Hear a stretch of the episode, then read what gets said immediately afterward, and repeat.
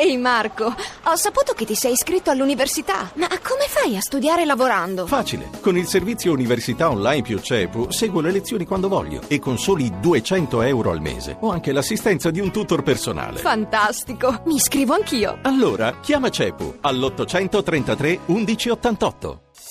Voci del mattino.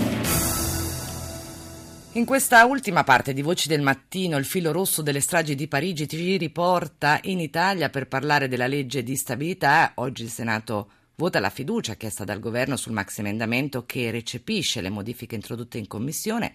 Con noi per parlare della manovra in diretta c'è il sottosegretario Pierpaolo Baretta. Buongiorno Baretta. Buongiorno, buongiorno a voi. Allora Baretta, partiamo proprio da Parigi e dalla sicurezza, perché sia il presidente della commissione Juncker che Moscovici, il commissario Moscovici, hanno detto che le spese per la sicurezza saranno fuori dal patto di stabilità, cioè possiamo farle in deficit. Il pacchetto sicurezza sarà affrontato alla Camera e non al Senato e allora ci spiega come mai questa scelta del governo e quali saranno le risorse, se ci sono delle indicazioni, nei giorni scorsi sono state fatte delle cifre. Scelta di farlo alla Camera e non al Senato è semplicemente dettata dal fatto che al Senato ormai l'esame era molto avviato e su un provvedimento di questa importanza, dopo i fatti successi, il governo ha bisogno di, una, di costruire una soluzione che sia concordata eh, con tutto il governo, con, con la maggioranza e, e probabilmente, come lei ha detto, anche con l'Unione Europea. Ieri mattina, l'altra mattina il Presidente Hollande ha detto che il patto di sicurezza è più importante del patto di stabilità, il Presidente Renzi ha ribadito lo stesso concetto, quindi è chiaro che è in atto un, uh, un confronto per fortuna eh, molto convinto da parte dell'Europa e le, le, le, citazioni che lei ha fatto dei commissari lo confermano, quindi abbiamo bisogno di preparare una, una misura e una manovra eh, robusta e fatta in maniera meditata.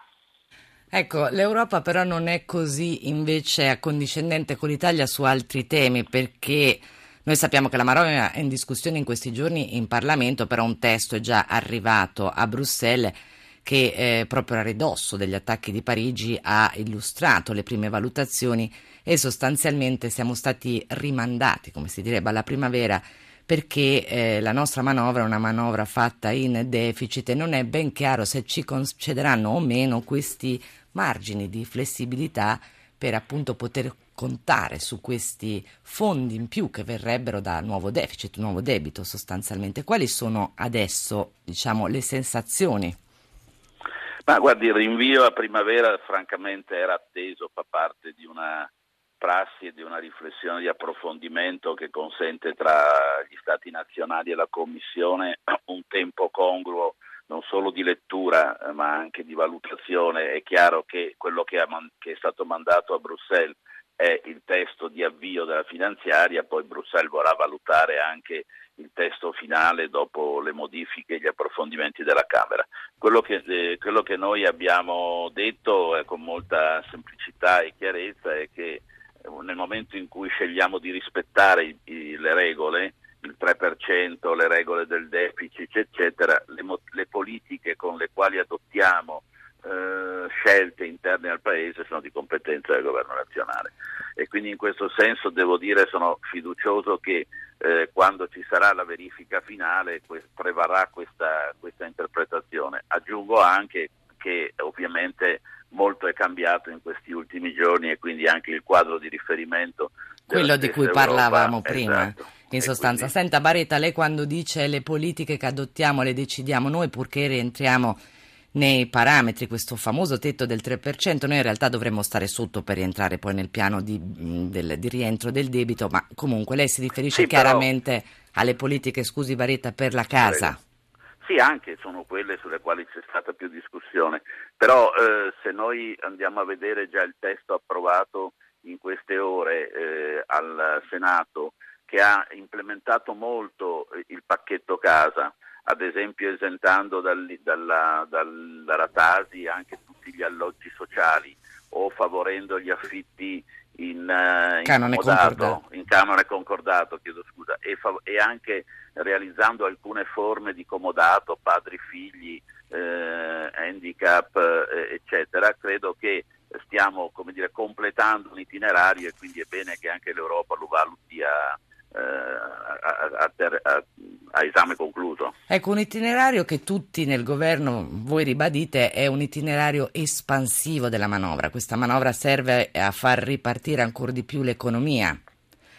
Ma certamente eh, è così perché diciamo, ci si concentra su un punto importante come la casa che peraltro riduce le tasse all'80% degli italiani ma, e, e, quindi già di per sé al di là del titolo è un, è un, vantaggio concreto. Ma non dimentichiamo una cosa di cui si parla poco cioè i 16 miliardi e 7 che noi abbiamo messo per evitare che scattino due punti di IVA nel 2016 che sarebbero state nel momento in cui l'economia sembra riprendere una sorta e di... E questo è uno dei punti dolenti perché evitare che scatti l'IVA è proprio, si dovrebbe fare con eh, il maggiore margine della flessibilità, no Baretta?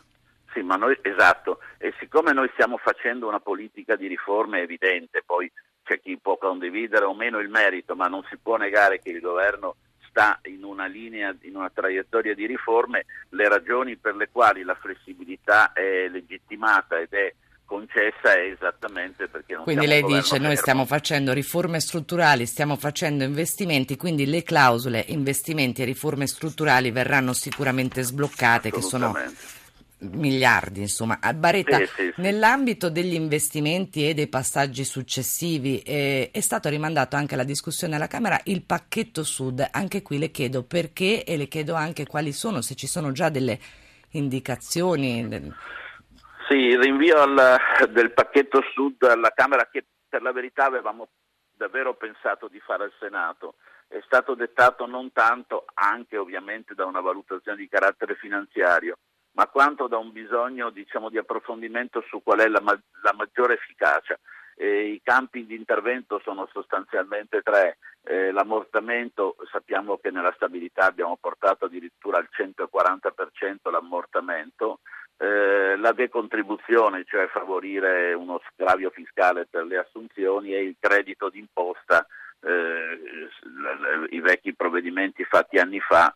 Eh, ecco, quale di queste tre oppure quale equilibrio tra queste è quello che rende più efficace la riduzione del gap da, tra il mezzogiorno il resto, il resto, del paese? Questo è l'interrogativo che scioglieremo nei prossimi giorni portando alla Camera un testo sul quale poi ci sarà la discussione. Un'altra nota dolente, Baretta, gli esodati. Avete fatto un'ennesima eh, salvaguardia però serve una soluzione strutturale. Tante volte nelle settimane scorse si è parlato della famosa flessibilità in uscita. A che punto siamo?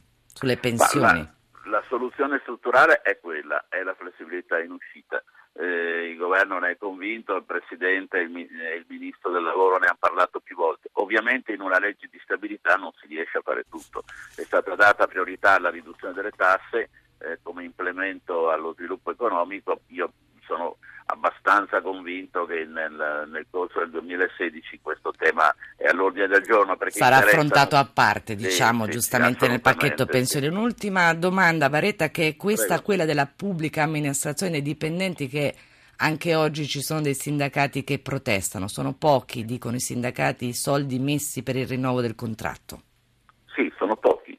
Eh, in una manovra, ma lo dico con presa di coscienza, cioè, sapendo che abbiamo bisogno di affrontare questo tema, però noi ci siamo posti un problema di fondo già l'anno scorso e quest'anno l'abbiamo implementato.